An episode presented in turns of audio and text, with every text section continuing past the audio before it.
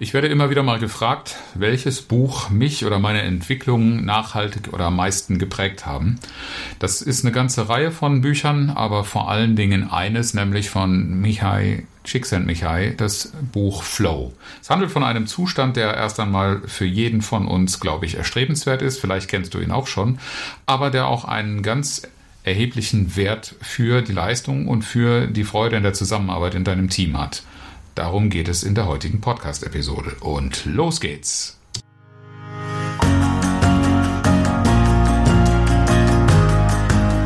Herzlich willkommen zu Führen im Team, deinem Podcast für Führungskultur und gute Teamzusammenarbeit.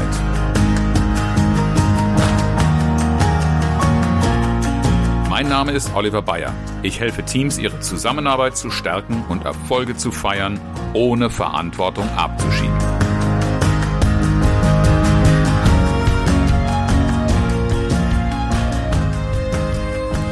Kennst du das auch? Du bist so in deine Arbeit vertieft, dass du alles um dich herum vergisst. Du denkst gar nicht mehr darüber nach, ob du weitermachen willst, weil du einfach nur Freude empfindest bei dem, was du gerade tust. Und du nimmst die Zeit gar nicht mehr wahr. Das genau ist der Zustand, den der Psychologe und Buchautor Michael Csikszentmihalyi Flow genannt hat. Und ähm, dieses Buch kann ich sehr empfehlen. Ich fand es sehr lesenswert und es hat mich nachhaltig und tief beeindruckt. Schon einige Zeit her, da war ich noch Angestellter.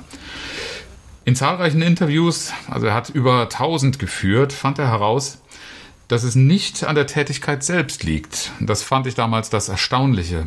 Es ist also nicht die Frage, dass du noch mehr lernst und höher qualifiziert werden musst, dass deine Tätigkeit einen besonders hohen Anspruch oder Ansehen oder ähnliches erfüllen muss, Nein, selbst eine Reinigungskraft kann diesen Zustand erreichen. Und ganz ehrlich, ich wünsche mir natürlich, dass das so ist, aber ich habe es auch schon oft genug erlebt, dass Menschen auch bei dieser Tätigkeit, bei der wahrscheinlich die meisten von uns eher keine Freude empfinden, eine richtig gehende Erfüllung haben.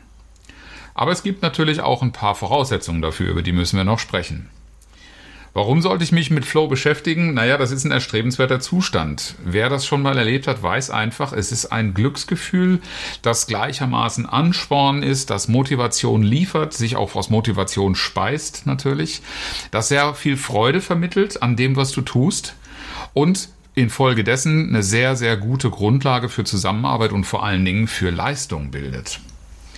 Wir sollten es allerdings nicht verwechseln mit Müßiggang oder hedonistischen äh, Ansätzen, denn wir erlangen Flow nicht in der Hängematte. Du brauchst dafür schon ein paar Voraussetzungen, die deutlich weitergehen als nur irgendwie locker lassen, irgendwie Spaß haben. Nein, das ist es ganz und gar nicht. Und das war auch das, was mich damals so beeindruckt hat und was es für dich zur Erschließung in deiner Teamarbeit so wertvoll macht. Welche Voraussetzungen sind das? Erstens, es muss konzentriertes Arbeiten vorliegen. Also diesen Flow wirst du nicht erreichen, indem du mal oberflächlich irgendetwas nebenbei machst. Es braucht eine Konzentration. Und die Voraussetzungen für Konzentration sind natürlich unterschiedlich, aber das ist etwas, was alle diese Interviewpartner von Csikszentmihalyi übereinstimmend beschrieben haben, dass sie Flow vor allen Dingen bei konzentriertem Arbeiten erreichen. Der zweite Punkt ist, es braucht Freiwilligkeit. Also jemanden zum Glück zu zwingen, funktioniert nicht. Das muss schon eine eigene Entscheidung für eine solche Tätigkeit, für die Ausübung einer solchen Tätigkeit vorliegen. Und das kannst du relativ leicht für dich selber überprüfen, ob diese Voraussetzungen erfüllt sind.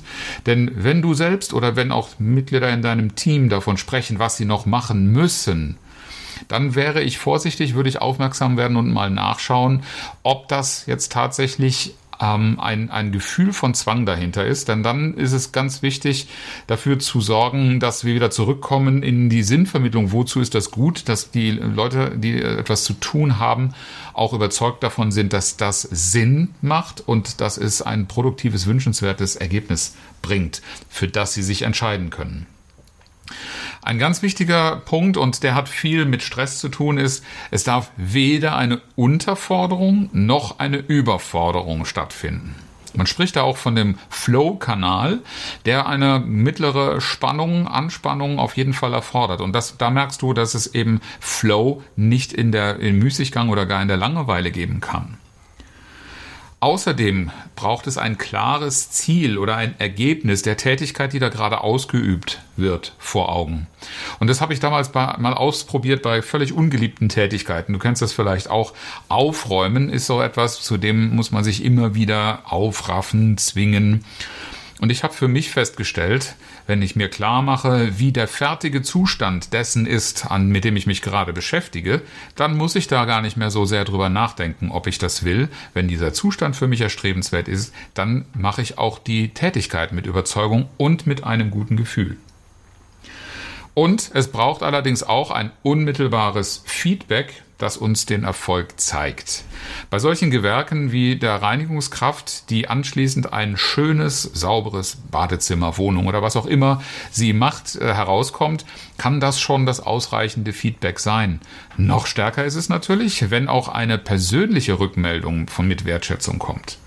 Aber wichtig ist, ich muss das Gefühl haben, dass ich vorankomme und dass ich zu einem Ergebnis komme, das mir spiegelt, ich bin auf dem richtigen Weg. Also dieses unmittelbare Feedback ist, glaube ich, bei vielen Tätigkeiten, die wir vor Augen haben oder die auch in unserer täglichen Arbeit stattfinden, etwas, eine Voraussetzung, die fehlt, um den Mitarbeitern oder den Teammitgliedern zu ermöglichen, in den Flow zu kommen.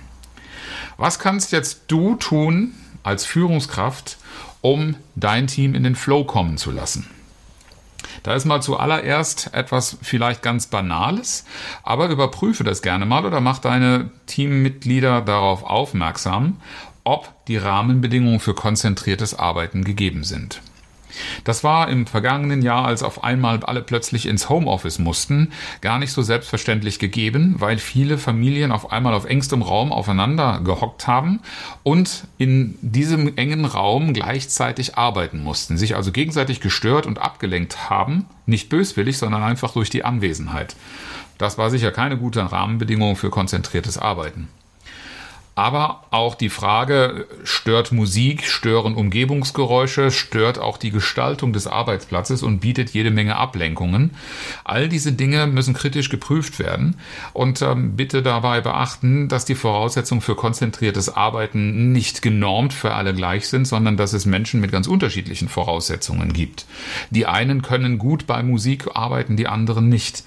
Das ist etwas, da muss das Team insgesamt eine Möglichkeit oder einen Weg finden, wie man sich nicht gegenseitig beeinträchtigt. Der zweite Punkt, den du dir überlegen kannst, ist, wie du Aufgaben innerhalb des Teams verteilst. Und das ist natürlich nicht nur für eine Führungskraft eine Überlegung, sondern auch für unterschiedliche Teammitglieder. Ich kenne quasi keinen Ansatz, der Teamrollen nicht in einen Zusammenhang damit bringt, was die persönlichen Präferenzen, Vorlieben, Fähigkeiten, Stärken von Menschen sind. Und wenn du die Aufgaben nach Vorlieben und Stärken verteilst, dann hast du eine viel, viel höhere Chance, dass deine Teammitglieder diese Aufgabe nicht nur gerne machen, sondern auch in einen Flow-Zustand kommen können. Wie du diese Orientierung findest und was du davon hast, dazu habe ich mal eine Podcast-Folge gemacht, die Nummer 58. Ich verlinke es auch in den Show Notes, dass du dich nochmal damit beschäftigen kannst, wie Stärkenorientierung deine Führung und auch im Team beflügeln kann. Die dritte Möglichkeit, was du tun kannst, ist, deine Teammitglieder fordern. Das hört sich vielleicht auch banal an. Ich persönlich habe aufgrund meiner Persönlichkeitsstruktur vielleicht, auch meiner Angewohnheiten, ähm, das nicht immer so bewusst getan, wie ich es hätte tun können und sollen. Aber das ganz bewusst zu tun, gibt den Teammitgliedern etwas, was sie herausfordert, aus ihrer Komfortzone herausfordert, denn die, die Forderung muss ein Stück weit gegeben sein. Es muss ein bisschen Spannung in der ganzen Sache drin sein, damit eine, ein Zugang zu Flow, Flow-Kanal möglich ist. Aber Achtung, es gibt natürlich auch ein zu viel davon. Stress ist ja nun nicht grundsätzlich etwas Negatives bis zu einem gewissen Level ist Stress auch ein sogenannter Eustress, ein guter Stress. Aber wenn du zu viel forderst, wenn du zur Überforderung neigst, dann, dann treten auch Stresssymptome auf, die landläufig einfach als Stress, als der Stress wahrgenommen und als Distress zu qualifizieren sind. Darauf musst du unbedingt achten und auf entsprechende Symptome reagieren. Also fordern in dem Maß, was zu deinen Mitarbeitern passt. Der vierte Tipp, was du tun kannst, das ist etwas, über das ich in meinem Podcast schon oft gesprochen habe. Gib Orientierung. Und zwar kurz-, mittel- und langfristig. Dazu zählen natürlich Formulierung von Zielen, also auch eine gute, eine wertvolle, wirkungsvolle Formulierung. Darüber habe ich schon ganz früh in meinem Podcast mal in der Folge Nummer 8 gesprochen. Aber auch die Frage, wie du naja, vermeidest, Menschen zu, in ihre Rechtfertigung zu bringen, sondern eher in die Orientierung, warum sie etwas tun. In der Folge 71 habe ich dazu gesprochen, dass du über das Wozu sprechen solltest und auch das Wozu deiner Mitarbeiter, deiner Teammitglieder herausfinden solltest. Das ist nämlich auch wichtig, dass die sich dessen bewusst sind und dass du sie darin fördern kannst, indem du diese Orientierung unterstützt, aber auch das Langfristige das einer Vision oder einem Big Picture innewohnt. Folge Nummer 80 verlinke ich dir auch in den Show Notes, handelt davon, wie du mit einer Vision mehr erreichen kannst. Punkt Nummer 5. Und auch darüber spreche ich sehr gerne und in quasi jeder Team- oder auch Führungskräftemaßnahme, in der ich arbeiten darf, entwickle eine Feedback-Kultur. Wenn doch Feedback eine Voraussetzung dafür ist, dass Menschen in einen Flow kommen, brauche ich natürlich ein Feedback. Und hier ist vor allen Dingen auch das positive Feedback, das bestätigende Feedback über ein Ergebnis, das zu sehen ist, gefragt. Natürlich steckt in Tätigkeiten auch ein unmittelbar sichtbares Ergebnis, wenn sie nicht zu abstrakt sind, sondern wenn sie an einem, einem physischen, einem materiellen Gewerk äh, vollbracht werden. Aber natürlich ist immer auch verstärkend, wenn Signale äh, empfangen werden, man sieht, was du tust. Dann wirst du auch selbst feststellen, dass du dich viel leichter tust, in einen Flow zu kommen oder dich auch dazu zu motivieren, etwas zu tun. Zum Thema Feedback habe ich auch schon immer wieder gesprochen. Empfehle dir hierzu die Podcast-Folgen 53. Feedback nehmen ist seliger denn geben. Und ebenso, wer hat Angst vorm Feedback geben? Also was du tun kannst, um ein gutes Feedback zu verteilen. Also ich fasse nochmal zusammen. Die Voraus wie sorgst du für die Voraussetzungen für Flow? Wie kannst du also Flow erzeugen und den Nutzen davon äh, erhalten? Erstens, achte auf gute Rahmenbedingungen für konzentriertes Arbeiten. Zweitens, verteile Aufgaben nach Vorlieben und Stärken. Drittens, fordere die Teammitglieder und reagiere auf Stresssymptome. Viertens, Gib Orientierung kurz-, mittel- und langfristig. Und fünftens, entwickle eine Feedback-Kultur. Und wie immer biete ich dir gerne an, auch ein Erstberatungsgespräch kostenlos zu nutzen, um dir Klarheit darüber zu verschaffen, was du persönlich und ganz konkret tun kannst. Den Link findest du wie immer in den Show Notes. Zum Abschluss das inspirierende Zitat, heute mal wieder von Lucius Anneus Seneca.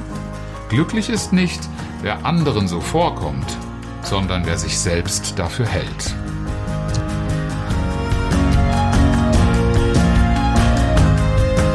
Dank fürs Zuhören und schön, dass du dabei warst. Bis zum nächsten Mal in diesem Podcast, wenn es heißt Führen im Team, Zusammenarbeit stärken und Erfolge feiern, ohne dass Verantwortung abgeschoben wird. Ich freue mich auf dich.